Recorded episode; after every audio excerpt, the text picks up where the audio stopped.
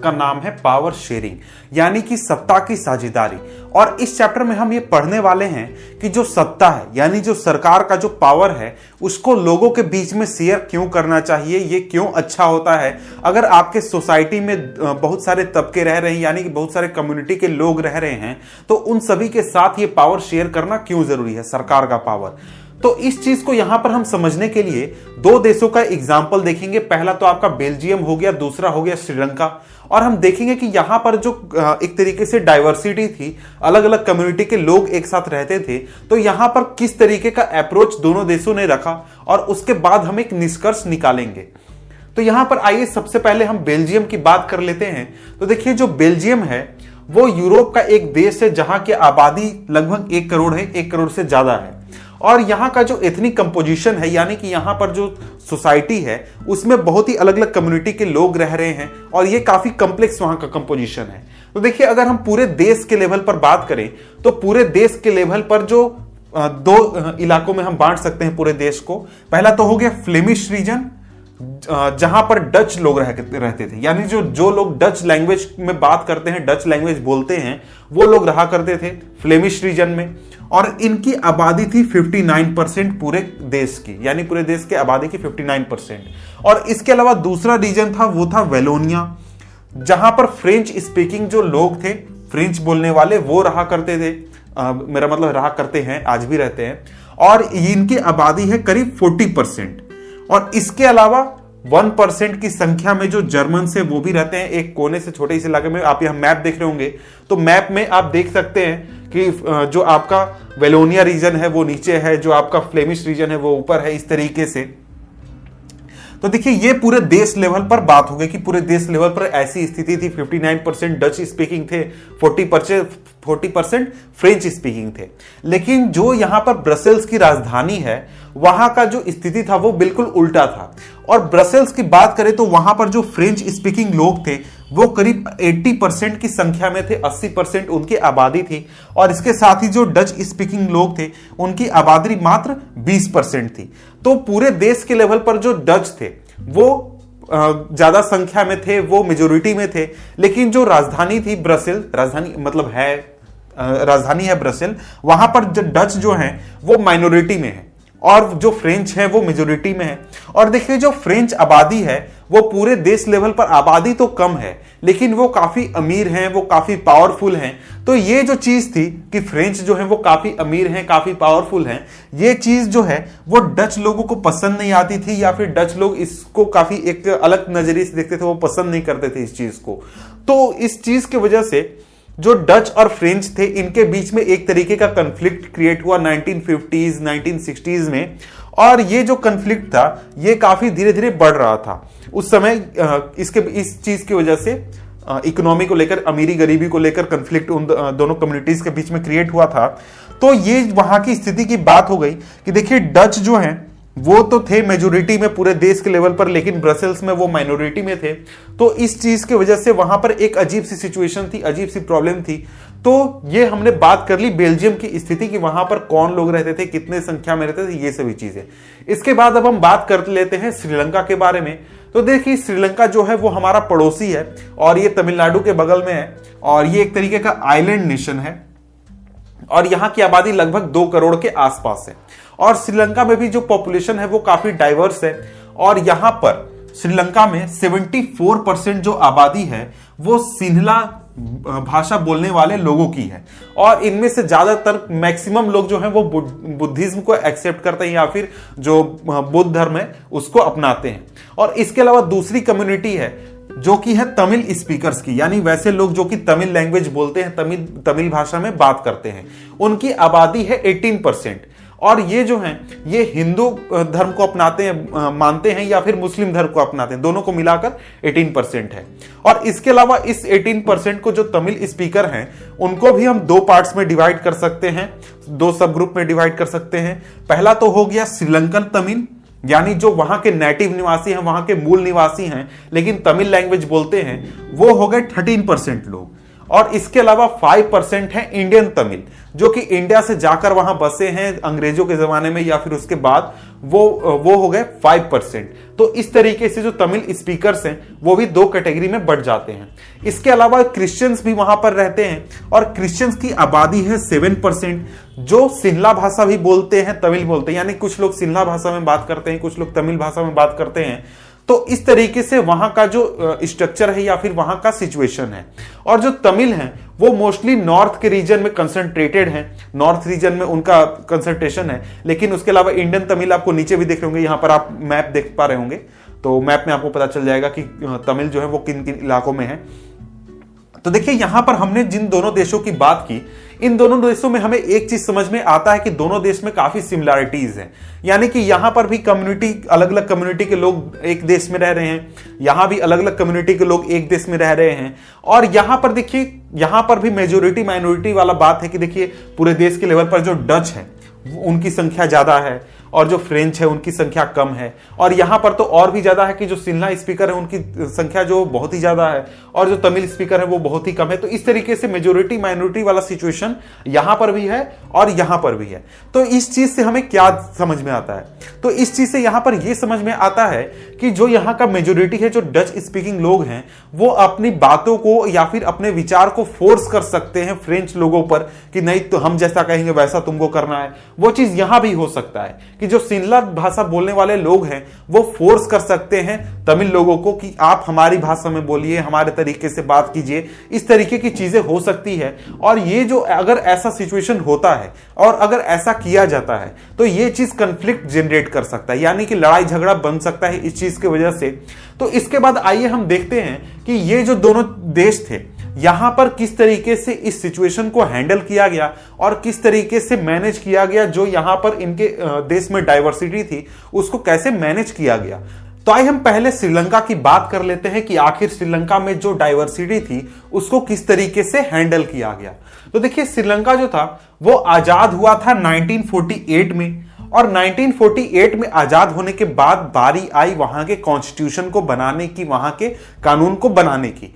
तो जब वहाँ के लीडर्स कानून बनाने बैठे तो उस वहाँ पे जो सिन्ला लीडर्स थे, यानी जो सिन्ला भाषा बोलने वाले लीडर्स थे, उन्होंने ये तय किया कि जो वो कॉन्स्टिट्यूशन बनाएँगे, उसमें वो सिन्ला की सुप्रीमेसी रखेंगे, यानी कि जो मेजोरिटी है, उसका डोमिनेंस तय करेंगे। जैसा कि हमने पहले देखा था कि अभी देखा था कि जो मेजोरिटी है, वो अपनी बातों को फोर्स कर सकता है। वो चीज़ यहाँ पर किया गया। और सिल्ला जो लीडर्स थे, उन्होंने तय किया कि जो सिल्ला भाषा होगा सिर्फ़ उसी को ऑफिशियल लैंग्वेज माना जाएगा। इसके अलावा और भी चीज़ें की गई ताकि वो सिल्ला जो है, उसको सिर्फ़ और सिर्फ़ उसको वैल्यू दे। और भी जितने भी लैंग्वेज बोलने वाले लोग हैं या फिर जो दूसरे धर्म बोलने वाले लोग हैं, उसको बराबर का वैल्यू नहीं मिला। तो एक तरीके से वहाँ पर मेजोरिटी डोमिनेंस स्थापित करने की कोशिश की गई। और इसके अलावा जो गवर्नमेंट थी, उसने बहुत सारे ऐसी चीज़ें की, ऐसे स्टेप्स उठाए ताकि जो शिमला है, उसकी सुप्रीमेसी को स्थापित किया जा सके, उसको, उसका कंप्लीमेंट कंप्लीटली डोमिनेंस स्थापित किया जा सके। तो देखिए, इसके बाद 1956 में जो सिमला लैंग्वेज था उसको कॉन्स्टिट्यूशन में ऑफिशियल लैंग्वेज के रूप में एक्सेप्ट कर लिया गया ऑफिशियल लैंग्वेज मान लिया गया। और इसके साथ ही दूसरे जो लैंग्वेज थे, जैसे कि आपका तमिल हो गया, उसको बिल्कुल ही साइड कर दिया गया, उसको बिल्कुल भी वैल्यू नहीं दिया गया, उसको कहीं भी सरकार में जगह नहीं दिया गया। और इसके साथ ही जब सरकार बनी, उसके बाद जॉब्स देने की बात आई एजुकेशन देने की बात आई तो जो सिन्ला अप्लीकेंट्स थे, यानी सिन्ला भाषा में जो लोग अप्लाई कर रहे थे, जो लोग सिन्ला भाषा बोलते थे, उनको जॉब्स में भी फेवर किया गया और इसके साथ साथ जो एजुकेशन थे, जैसे कि यूनिवर्सिटीज हो गए, या फिर यूनिवर्सिटीज में पोस्ट हो गए, वहाँ पर भी सिल्ला अप्लीकेंट्स को फेवर किया जाने लगा। और जो तमिल बोलने वाले लोग थे, उनको बिल्कुल भी वैल्यू नहीं दिया जाता था, उनको वहाँ पर उतना फेवर नहीं किया जाता था। और इसके साथ ही कॉन्स्टिट्यूशन में इस बात को भी इंक्लूड कर दिया गया कि जो सरकार है वो बुद्धिज्म को फेवर करेगी। फेवर करने का मतलब कि बुद्धिज्म को बढ़ावा देगी, बुद्धिज्म को सपोर्ट करेगी। तो यहाँ पर जो दूसरे धर्म वाले लोग थे, यानी कि जो हिंदूज थे और जो मुस्लिम्स थे, उनकी भावनाओं को यहाँ पर एक तरीके से ठेस पहुँचाया गया। तो एक तरीके से आप देख सकते हैं, जो ये पूरे डिसीज़न लिए गए श्रीलंका के सरकार द्वारा, यानी श्रीलंका के जो लीडर्स थे उनके द्वारा तो इस चीज़ की वजह से देश में एक तरीके का दरार जैसी स्थिति हो गई। कुछ लोग जो थे उनके साथ भेदभाव हो रहा था, कुछ लोग अपनी डोमिनेंस के स्थापित करने में लगे हुए थे। तो इस चीज़ की वजह से जो श्रीलंका की स्थिति थी, वो खराब हो गई। अब कैसे हुई, उस चीज़ को देखते हैं। तो देखिए, ये जो डिसीज़न लिए गए तो इस चीज़ की वजह से जो तमिल बोलने वाले लोग थे, जो तमिल्स थे उनको एक तरीके से फील हुआ कि हमें बिल्कुल ही साइडलाइन कर दिया गया है। हमारी बातों को कोई सुन नहीं रहा है, हमारी बातों पर कोई ध्यान नहीं दे रहा है, हमें कोई इक्वल राइट नहीं दे रहा है। इस चीज़ को फील करने लगे जो तमिल थे वो। और वो कई पॉलिटिकल पार्टी से भी संपर्क कर रहे थे या फिर देख रहे थे कि जितने भी पॉलिटिकल पार्टीज़ हैं, जो कि मेनली सिन्हा भाषा के ऊपर फोकस्ड है, सिन्हा भाषा बोलने वाले लोगों के ऊपर फोकस्ड हैं, वो बिल्कुल भी उनके बातों पर ध्यान नहीं दे रहे हैं या फिर उनको किसी भी तरीके से सपोर्ट नहीं कर रहे हैं। उनकी डिमांड का कोई सपोर्ट नहीं कर रहे हैं। और इसके साथ ही तमिल लोगों ने यह फील किया कि जो सिल्ला लीडर्स हैं वो बिल्कुल भी उनके लैंग्वेज के बारे में कदर नहीं करते हैं, उनको कोई परवाह नहीं है, या फिर उनके कल्चर का कोई परवाह नहीं है। इस तरीके की भावना उनके अंदर आने लगी। और इस चीज़ की वजह से काफ़ी सारे कंफ्लिक्ट्स क्रिएट होने लगे सिल्ला भाषा बोलने वाले लोगों के बीच में और इसके साथ ही तमिल के बीच में। इन दोनों के बीच में काफ़ी कंफ्लिक्ट्स होने लगे, काफ़ी लड़ाइयाँ होने लगी। और इसके साथ जो तमिल्स थे, उन्होंने पॉलिटिकल पार्टीज़ को बनाना शुरू कर दिया, काफ़ी स्ट्रगल किया। ताकि उनको इक्वल राइट्स मिल सके। इसके साथ ही जॉब या फिर जो एजुकेशन है उसमें इक्वल अपॉर्चुनिटी मिल सके। और इसके साथ ही जो उनका तमिल लैंग्वेज है उसको उसको as an official language accept किया जाए श्रीलंका के गवर्नमेंट द्वारा। और इस चीज़ को करते करते इसके साथ ही बहुत सारे लोग थे या फिर बहुत सारे ऐसे पॉलिटिकल पार्टीज़ थे, जो श्रीलंका में एक इंडिपेंडेंट स्टेट बनाना चाहते थे। जैसा कि इंडियन में स्टेट है, यानी कि एक देश के अंदर स्टेट, वैसा स्टेट बनाना चाहते थे तमिल्स का। तमिल्स का एक स्टेट वहाँ पर बनाना चाहते थे। और ये चीज़ बढ़ते बढ़ते आगे चलकर, एक तरीके का वहाँ पर कंफ्लिक्ट जो था, वो बहुत ही बड़ा हो गया और वहाँ पर सिविल वार की स्थिति हो गई। और वहाँ पर सिविल वार इतना गहरा था कि वहाँ पर हज़ारों की संख्या में लोग मारे गए। और उसके अलावा बहुत सारे लोग जो थे, उनकी रोजी रोटी छीन गई, बहुत के घर उजड़ गए। और इसके अलावा बहुत लोग ऐसे भी थे जिनको अपना पूरा देश ही छोड़कर दूसरे देश में जाना पड़ा। बहुत सारे लोग जो थे, जो श्रीलंका से इंडिया भी आए थे उस समय रहने के लिए तो इस तरीके से आप शेष समझ सकते हैं कि जब श्रीलंका ने मेजोरिटी डोमिनेंस स्थापित करने की कोशिश की तो वहाँ पर उसके देश में क्या हुआ? वहाँ पर उसका जो देश का पूरा सिक्योरिटी था, उस वो खतरे में पड़ गया, देश का यूनिटी पूरा खतरे में पड़ गया। तो इस तरीके की सिचुएशन हुई श्रीलंका के साथ। अब इसके बाद हम हम आगे बढ़ते हैं और आगे हम बात कर लेते हैं बेल्जियम के बारे में। तो देखिए, जो बेल्जियम के लीडर्स थे उन्होंने बिल्कुल ही अलग रास्ता चुना और बेल्जियम के लीडर्स ने डिफरेंसेस जितने भी थे या फिर जो कल्चर डाइवर्सिटीज थी बेल्जियम में, उन सभी को एक्सेप्ट किया और उन सभी पर बिल्कुल भी फाइट नहीं करने का डिसीज़न लिया कि नहीं, हम इस पर फाइट नहीं करेंगे, आप भी रहिए, हम भी रहेंगे, मिलजुल कर रहेंगे, साथ में रहेंगे। और इसका एक तरीके से प्रमाण आपको इस बात से पता चलता है कि 1970 और 1993 के बीच में जो कॉन्स्टिट्यूशन था उसको चार बार अमेंड किया गया था, चार बार उसमें चेंजेस किए गए थे, ताकि जो सभी लोग देश में रह रहे हैं, वो इक्वल इक्वल फील कर सके इक्वालिटी फील कर सके, और किसी को भी ऐसा फील ना हो कि उनके साथ किसी तरीके का भेदभाव हो रहा है। तो इस चीज़ के लिए मात्र वहाँ पर चार बार कॉन्स्टिट्यूशन को अमेंड किया गया। और इसके बाद आइए हम हम देख लेते हैं कि जो बेल्जियम है, वहाँ पर किस तरीके का अरेंजमेंट किया गया है, वहाँ पर किस तरीके से सरकार को चलाया जाता है, और लोगों को सरकार में किस तरीके से शामिल किया जाता है। तो देखिए, वहाँ पर एक बहुत ही अलग तरीके का कंसेप्ट लगाया गया है कि वहाँ पर देखिए, जो सेंट्रल गवर्नमेंट होगा सेंट्रल गवर्नमेंट में जितने भी मिनिस्टर्स होंगे फ्रेंच और डच बोलने वाले भाषा के जो लोग होंगे, वो बराबर संख्या में मिनिस्टर बनेंगे। जैसे कि मान लीजिए सेंट्रल गवर्नमेंट में दस मिनिस्टर अगर बनने हैं तो उसमें से पाँच मिनिस्टर जो हैं, वो फ्रेंच भाषा बोलने वाले होंगे और पाँच मिनिस्टर डच भाषा बोलने वाले लोग होंगे। तो इस तरीके से वहाँ पर सेंट्रल गवर्नमेंट में इक्वालिटी लाने की कोशिश की गई, सभी लोगों को शामिल करने का कोशिश किया गया।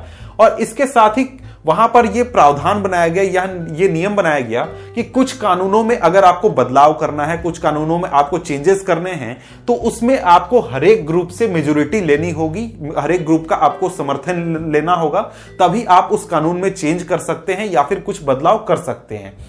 और इसके साथ ही वहाँ पर स्टेट गवर्नमेंट का, यानी कि जो फेडरलिज्म है, जिसके बारे में नेक्स्ट चैप्टर में हम पढ़ने वाले हैं, उसका कंसेप्ट रखा गया और इसमें जो सेंट्रल गवर्नमेंट था, उसके कुछ पावर्स को लेकर स्टेट गवर्नमेंट्स को दे दिए गए।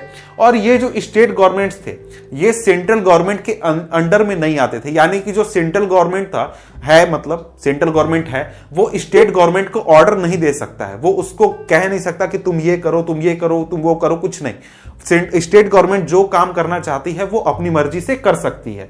तो इस तरीके से वहाँ पर सिस्टम बैठाया गया था। और इसके साथ ही जो आपका बेल्जियम की राजधानी है ब्रसेल वहाँ पर एक अलग सिस्टम बैठाया गया कि वहाँ पर जो सरकार बनी, वहाँ के लिए एक अलग सरकार बनाया गया राजधानी के लिए। और वहाँ पर जो सरकार बनी, उसमें जो दोनों कम्युनिटीज थे यानी कि जो आपके डच थे और इसके साथ ही जो फ्रेंच थे उन सभी का इक्वल रिप्रेजेंटेशन रखा गया। उन वो सभी बराबर संख्या में वहाँ बैठते थे और बातों को डिस, डिस्कशन करते थे। तो देखिए स्टेट गवर्नमेंट और सेंट्रल गवर्नमेंट के अलावा और ये जो आपका ब्रसेल का गवर्नमेंट है इनके अलावा एक और तरीके का गवर्नमेंट वहाँ पर मौजूद है जो कि कहलाता है कम्युनिटी गवर्नमेंट अब ये जो कम्युनिटी गवर्नमेंट होती है ये एक कम्युनिटी के लिए एक अलग गवर्नमेंट दूसरी कम्युनिटी के लिए अलग। यानी फ्रेंच लोगों का अलग होगा और आपका डच लोगों का अलग होगा और जो जर्मन बोलते हैं जर्मन लैंग्वेज बोलते हैं, उनके लिए अलग होगा। तो इस तरीके का सिचुएशन वहाँ पे बनाया गया। इस तरीके कंडीशन वहाँ पे लगाया गया। और ये जो कम्युनिटी गवर्नमेंट होगी, वो उस खास कम्युनिटी के लोगों द्वारा बनाई जाएगी, चुनी जाएगी। जैसे जो डच बोलने वाले लोग हैं, वो अपनी कम्युनिटी का गवर्नमेंट चुनेंगे। चाहे वो चाहे वो बेल्जियम में कहीं भी रहते हो। वो कहीं भी रहते हो, उसके लिए वोट कर सकते हैं, उसका वो चुनाव कर सकते हैं। और देखिए, ये जो गवर्नमेंट है, इसके पास पावर एजुकेशन को लेकर है, या फिर जो कल्चर है लैंग्वेज है, इन चीज़ों के लिए जो पावर है, वो इस गवर्नमेंट के पास है। तो इस तरीके से जो ये पूरा सिस्टम है ये वहाँ पर बैठाया गया। तो अब आप बोलेंगे कि वहाँ पर डच लोग थे। वो, उन्होंने इस चीज़ को एक्सेप्ट क्यों किया? क्योंकि वो मेजोरिटी में थे। और इसके जबकि वो मेजोरिटी में थे, उन्होंने एक्सेप्ट क्यों किया? और फ्रेंच लोगों ने यहाँ पर ब्रसेल में, यानी कि राजधानी में एक्सेप्ट क्यों किया इस बात को, जबकि वो वहाँ पे 80 परसेंट में थे? तो यहाँ पर दोनों ने एक दूसरे को देखा। पूरे देश के लेवल पर जो डच थे, वो मेजोरिटी में थे। और जो राजधानी थी, वहाँ पर कम थे। तो दोनों कम्युनिटीज ने एक दूसरे की बातों को एक्सेप्ट किया, एक दूसरे के विचारों को एक्सेप्ट किया कि हाँ तुम मेजोरिटी में हो देश के लेवल पर, हम राजधानी में मेजोरिटी हैं, हम वहाँ तुमको पावर पावर देंगे, तुम हमको यहाँ पावर दो। तो इस तरीके से सभी लोगों को इक्वल वहाँ पर लेकर चला गया। और वहाँ पर बिल्कुल ही शांति है। वहाँ पर किसी भी तरीके का कंफ्लिक्ट नहीं जनरेट हुआ। वहाँ पर कोई भी परेशानी नहीं हुई, जैसा कि परेशानी हमको यहाँ पर देखने को मिला। तो ये जो पूरा सिस्टम है बेल्जियम का, ये काफ़ी कॉम्प्लेक्स सिस्टम है, लेकिन ये काफ़ी एफिशिएंट है। एफिशिएंट इसलिए क्योंकि वहाँ पर सरकार काफ़ी अच्छी तरीके से काम कर रही है। हर एक कम्युनिटी का ख्याल रखा जा रहा है। हर एक कम्युनिटी की बातों को सुना जा रहा है। उनके कल्चर पर ध्यान दिया जा रहा है। उनके लैंग्वेज पर ध्यान दिया जा रहा है। तो इस वजह से ये सरकार जो है काफ़ी अच्छी काम कर रही है। और इसके साथ ही जो सबसे बड़ा चीज़ ये है कि ऐसे कॉम्प्लेक्स सिचुएशन में जो वहाँ की जो स्थिति है वो काफ़ी शांत है। वहाँ पर किसी भी तरीके का सिविल वार नहीं हुआ, वहाँ पर किसी भी तरीके का कंट्री का डिवीज़न नहीं हुआ, लोगों के बीच में कंफ्लिक्ट भी नहीं हुआ। सभी चीज़ों को शांति से रिजोल्व कर लिया गया, सभी लोग जो हैं वो मिलजुल कर वहाँ पर साथ रहने लगे। तो यहाँ पर बात आता है कि आखिर इन चीज़ों से हमें क्या सीख, सीखने को मिलता है। तो हम इस चीज़ से सीख क्या सकते हैं? तो देखिए, हम जब इन दोनों देशों को कंपेयर करते हैं तो यहाँ पर सिमिलरिटी दोनों देशों में यह थी कि ये भी डेमोक्रेसी है, ये भी डेमोक्रेसी है। लेकिन जिस तरीके से इन्होंने अपने देश के लोगों को एक्सेप्ट किया, उसमें अंतर है। जो श्रीलंका है, वहाँ पर मेजोरिटी थोपने की कोशिश की गई मेजोरिटी के विचार को थोपने की कोशिश किया गया। लेकिन जो बेल्जियम था वहाँ पे सभी लोगों को एक्सेप्ट किया गया, सभी तरीके के जो भाषाएँ थी, सभी जो कल्चर थे, उन सभी को एक्सेप्ट किया गया। और उसका रिज़ल्ट ये हुआ कि श्रीलंका की स्थिति काफ़ी खराब हो गई, वहाँ पर कंफ्लिक्ट हो गया और बेल्जियम में इस तरीके का कोई सिचुएशन नहीं हुआ।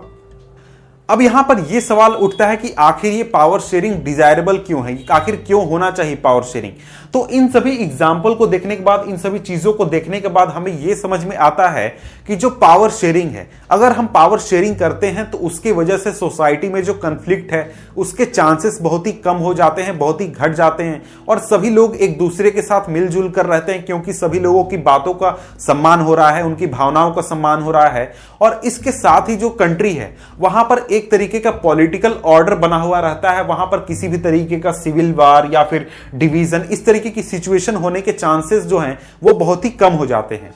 और इसके साथ ही एक जो चीज़ है, वो सबसे बड़ा है, वो ये है कि देखिए, जब हम डेमोक्रेसी की बात करते हैं तो डेमोक्रेसी में बात होती है इक्वालिटी की।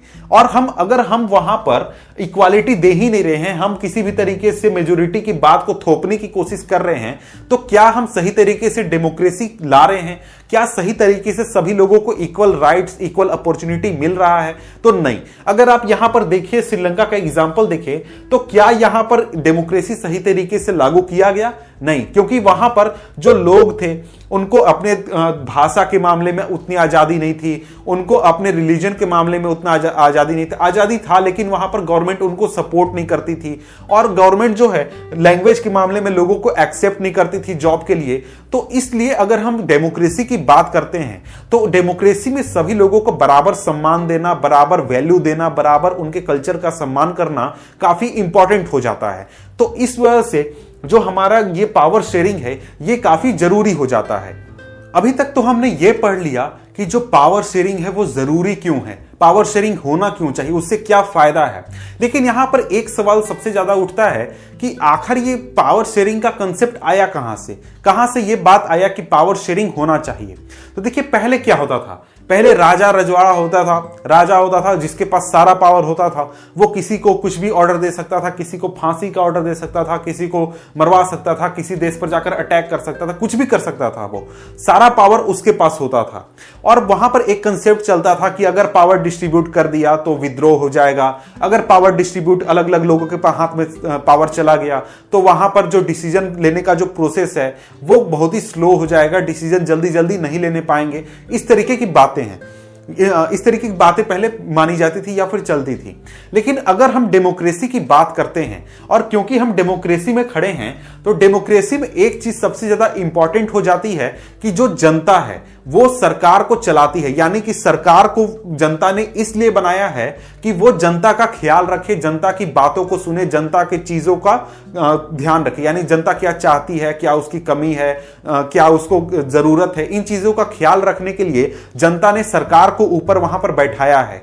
तो इस वजह से ये काफ़ी ज़रूरी होता है कि हम ज़्यादा से ज़्यादा लोगों तक, जो ये पावर है, सरकार का पावर है, वो ज़्यादा से ज़्यादा लोगों तक पहुँचा सके, ज़्यादा से ज़्यादा लोगों को डिसीज़न मेकिंग में या फिर सरकार में शामिल कर सके प्रोसेस में। तो इस वजह से यहाँ पर हमारा पावर शेयरिंग का कंसेप्ट आता है।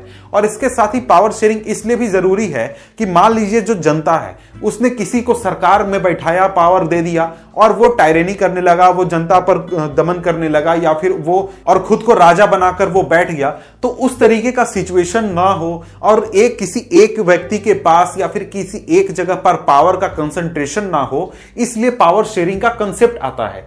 इसके बाद आइए हम नेक्स्ट देख लेते हैं टॉपिक वो है फॉर्म्स ऑफ़ पावर शेयरिंग यानी कि पावर शेयरिंग किस तरीके से होता है?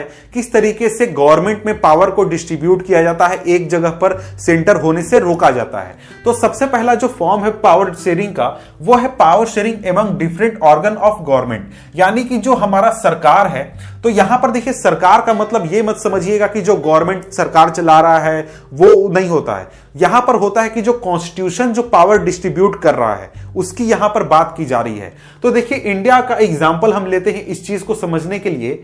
इंडिया में अगर आप देखें तो कॉन्स्टिट्यूशन के अनुसार जो इंडिया में गवर्नमेंट का पावर है, उसको तीन हिस्सों में बांटा गया है। पहला तो आपका आ गया लेजिस्लेचर दूसरा आ गया एग्जीक्यूटिव और तीसरा आ गया जुडिशरी और ये जो तीनों हिस्से हैं सरकार के, ये तीनों एक दूसरे से इंडिपेंडेंट हैं, एक ये एक दूसरे के काम में दखल नहीं दे सकते हैं डेली वर्क में दखल नहीं दे सकते हैं, और इसके साथ ही ये जो हैं, ये एक दूसरे के सेम लेवल पर हैं. ऐसा नहीं कि एग्जीक्यूटिव ऊपर बैठा है और इनको ऑर्डर दे सकता है, नहीं ऑर्डर नहीं दे सकता है, कुछ भी तरीके से जो ये हैं, एक दूसरे के काम में दखल नहीं दे सकते हैं. जैसे जैसे जुडिशरी जो है अगर उसके सामने कोई केस आता है, सरकार जाकर सुप्रीम कोर्ट में कोई केस करती है, तब जुडिशरी वहाँ पर ऑर्डर उसके लिए पास कर सकता है, किसी को भी ऑर्डर दे सकता है, या फिर सरकार को भी कुछ ऑर्डर दे सकता है। लेकिन ऐसा नहीं कि रोज सरकार आज क्या करने वाली है, कहाँ रोड बनाने वाली है, क्या करने वाली है, इस चीज़ में वो दखल नहीं दे सकता है। तो इस तरीके से जो ये तीनों है, एक दूसरे के इंडिपेंडेंट हैं और एक दूसरे के सेम लेवल पर हैं। तो ये हो गया हमारा पहला फॉर्म ऑफ़ पावर शेयरिंग इसके बाद नेक्स्ट हमारा power sharing among government at different level तो जैसा कि हम एग्जांपल इंडिया में देखते हैं कि जो गवर्नमेंट है वो कई लेवल पर है। यानी कि सेंट्रल गवर्नमेंट है, उसके बाद स्टेट गवर्नमेंट है, और इसके बाद आपके शहर में म्यूनिसपालिटी भी है। और ये जो तीनों लेवल हैं गवर्नमेंट के इनके बीच में पावर का डिस्ट्रीब्यूशन किया गया है पावर को बांट दिया गया है। और ये जो तीनों लेवल हैं इसमें आप जानते हैं कि जैसे कि इंडिया में जो कॉन्स्टिट्यूशन है उसने ये क्लियरली कहा है कि जो सेंट्रल गवर्नमेंट है वो स्टेट गवर्नमेंट के काम में दखल नहीं दे सकती है। स्टेट गवर्नमेंट जो है वो लोकल गवर्नमेंट के काम में दखल नहीं दे सकती है। और कुछ खास टॉपिक बनाकर रखे कि जो सेंट्रल गवर्नमेंट है वो किन चीज़ के ऊपर कानून बनाएगी या फिर किन टॉपिक के ऊपर वो आ, आ, कुछ काम करेगी। उसी तरीके से स्टेट गवर्नमेंट किन किन टॉपिक के ऊपर काम करेगी तो ये जो है, ये चीज़ एक तरीके से क्लियरली बताता है कि सेंट्रल गवर्नमेंट स्टेट गवर्नमेंट और जो लोकल गवर्नमेंट है, इनके बीच में पावर का डिस्ट्रीब्यूशन किया गया है। यानी कि एक लेवल पर पावर को सेंटर नहीं किया गया है, यानी सेंट्रल गवर्नमेंट बैठकर यहाँ पर आपके रोड में झाड़ू लगेगा या फिर नहीं लगेगा, उसका ध्यान नहीं रखती है। ये काम होता है यहाँ के लोकल गवर्नमेंट का। तो इस तरीके से पावर का डिस्ट्रीब्यूशन होता है। तो ये ऐसा नहीं कि सिर्फ़ इंडिया में ये सिस्टम बनाया गया कि सेंट्रल गवर्नमेंट है, फिर स्टेट गवर्नमेंट है, फिर आपका म्यूनिसपालिटी है। इसके अलावा बहुत सारे देशेस, देश हैं जहाँ पर ये सिस्टम बनाया गया। जैसे एग्जांपल यूएसए है। यूएसए में भी आपका जो सेंट्रल गवर्नमेंट है, वो एक फेडरल गवर्नमेंट उसको कहते हैं और उसके अलावा स्टेट गवर्नमेंट भी वहाँ पर होता है। और देखिए, यहाँ पर जो कॉन्स्टिट्यूशन होता है, वो क्लियरली कहता है कि किस गवर्नमेंट के पास कौन सा पावर है। स्टेट गवर्नमेंट के पास पुलिस होगा सेंट्रल गवर्नमेंट के पास आर्मी होगा लोकल गवर्नमेंट के पास सफ़ाई करने वाले लोग होंगे। ये सभी चीज़ें कॉन्स्टिट्यूशन में क्लियरली बताई जाती हैं। इसके बाद यहाँ पर नेक्स्ट आ जाता है फॉर्म ऑफ़ पावर शेयरिंग वो है पावर शेयरिंग एवं डिफरेंट सोशल ग्रुप तो देखिए, हमारे सोसाइटी में बहुत ही अलग अलग तरीके के सोशल ग्रुप रहते हैं। और उनके बीच भी पावर को डिस्ट्रीब्यूट करने का या फिर पावर को देने का कोशिश किया जाता है कि ज़्यादा से ज़्यादा लोगों को पावर दिया जाए। तो उसका एग्ज़ाम्पल आप देख सकते हैं, जो अभी हमने बेल्जियम की कहानी पढ़ी थी, जो बेल्जियम में जो कम्युनिटी गवर्नमेंट था, वो यही था कि जो सोशल ग्रुप है हमारे देश में अलग अलग उनके बीच में पावर का डिस्ट्रीब्यूशन हो, सभी को कुछ पावर मिले। और इसके अलावा आप इंडिया में एग्ज़ाम्पल देखें तो इंडिया में जो आप देखते हैं कि जो गवर्नमेंट एग्ज़ाम लेती है कोई वैकेंसी के लिए, या फिर किसी तरीके का आपका जो इलेक्शन हो रहा है जैसे कि आपका एमपी का इलेक्शन है एमएलए का इलेक्शन है, या फिर आपका पंचायत का इलेक्शन है तो उसमें जो सीटें रिज़र्व करके रखे रखी जाती हैं एससी एसटी और ओबीसी के लिए, वो एक तरीके का सोशल ग्रुप्स में जो पावर है, उसको डिस्ट्रीब्यूट करने का कोशिश है कि जो कमज़ोर तबके के लोग हैं, उनको भी सरकार में शामिल किया जाए, उनके बीच भी पावर को बांटा जाए पावर को उनके बीच भी पहुँचाया जाए, और जो हम, उनका जो एक हक है या फिर उनकी जो ज़रूरत है पावर तक पहुँचने की, यानी ज़्यादा से ज़्यादा लोग लोगों को पावर में इंक्लूड करने की, उसको अचीव करने के लिए यह पूरा काम किया जाता है। इसके बाद नेक्स्ट फॉर्म है power sharing among political parties pressure groups and movement तो देखिए, यहाँ पर ये सिंपली कह रहा है कि देखिए, जो पॉलिटिकल पार्टीज़ है, उनके बीच भी पावर शेयरिंग होता है। वो कैसे होता है? तो देखिए, अगर आप सरकार के फंक्शनिंग को देखें तो उसमें आप देखते हैं कि एक रूलिंग पार्टी होती है, एक अपोजिशन होता है। रूलिंग पार्टी जो है, वो सरकार का काम करती है, उसके हाथ में रियल पावर होता है। लेकिन उसके सामने एक दूसरी पार्टी भी खड़ी रहती है, जो पार्टी जो है, वो सरकार के ऊपर लगाम लगाकर रखती है, सरकार के ऊपर सवाल उठाती है तो इस तरीके से जो पावर है, उसको कंट्रोल करके रखा जाता है पावर को चेक एंड बैलेंस करके रखा जाता है। तो इस तरीके से जो पॉलिटिकल पार्टीज़ हैं, वो एक दूसरे पर नज़र रखते हैं, एक दूसरे पर कंट्रोल रखते हैं। और हो सकता है कि आज एक पार्टी जीते कल दूसरी पार्टी जीत जाएगी।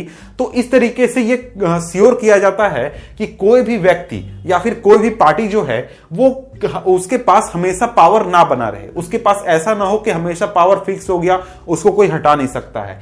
इसके अलावा एक और चीज़ है कि देखिए बहुत सारे हमारे देश में या फिर दुनिया की सब, सभी डेमोक्रेसीज में होते हैं वो है इंटरेस्ट ग्रुप्स। अभी इंटरेस्ट ग्रुप्स क्या होते हैं? इंटरेस्ट ग्रुप सिंपली एक तरीके का ग्रुप होता है जो कि किसी किसी खास तरीके के वर्कर्स का होता है। जैसे मान लीजिए ट्रेडर्स हैं, उन्होंने अपना संगठन बना लिया और वो जाकर सरकार से मिलेंगे कि हाँ जी, हमारी, ये डिमांड है, हमारी इस डिमांड को पूरा किया जाए, हमारी बातों को माना जाए। तो इसी तरीके से ट्रेडर्स हो गए बिजनेसमैन हो गए फार्मर्स हो गए वर्कर्स हो गए, सभी लोग अपनी संगठन को बनाकर रखते हैं, अपना ऑर्गेनाइजेशन बनाकर रखते हैं और ये सरकार के सामने अपनी बातों को रखते हैं, अपनी डिमांड को रखते हैं कि हाँ फार्मर्स को क्या प्रॉब्लम है या फिर ट्रेडर्स को क्या प्रॉब्लम है, सरकार को उनके लिए क्या करना चाहिए, क्या कमी है, कहाँ पर सरकार गलती कर रही है। इन चीज़ों का काम होता है ये इंटरेस्ट ग्रुप का। और देखिए, जो इंटरेस्ट ग्रुप्स होते हैं, ये काफ़ी इन्फ्लुएंशियल होते हैं, काफ़ी इंपॉर्टेंट होते हैं, क्योंकि ये जो इंटरेस्ट ग्रुप्स हैं, इनको हम प्रेशर ग्रुप के भी नाम से जानते हैं, और ये जो इंटरेस्ट ग्रुप्स हैं, ये गवर्नमेंट के जो डिसीज़न मेकिंग है, उसमें काफ़ी इंफ्लुएंस करते हैं। यानी कि सरकार अगर कोई नियम बनाने वाली है, और वो किसानों के खिलाफ जा रही है तो किसान तुरंत ही आंदोलन करने लगेंगे, सरकार से जाकर मिलेंगे, और भी बहुत सारी चीज़ें करेंगे, ताकि वो डिसीज़न जो है, वो फार्मर्स के फेवर में रहे। उस तरीके से ये जो है, ये अपने पक्ष में चीज़ों को करने की हमेशा कोशिश करते रहते हैं। तो इस तरीके से हमने देखा कि जो पावर शेयरिंग होता है अलग अलग सोसाइटी के तबकों के बीच में, वो किस तरीके से होता है। तो यहाँ पर हमारा ये जो चैप्टर है, ये खत्म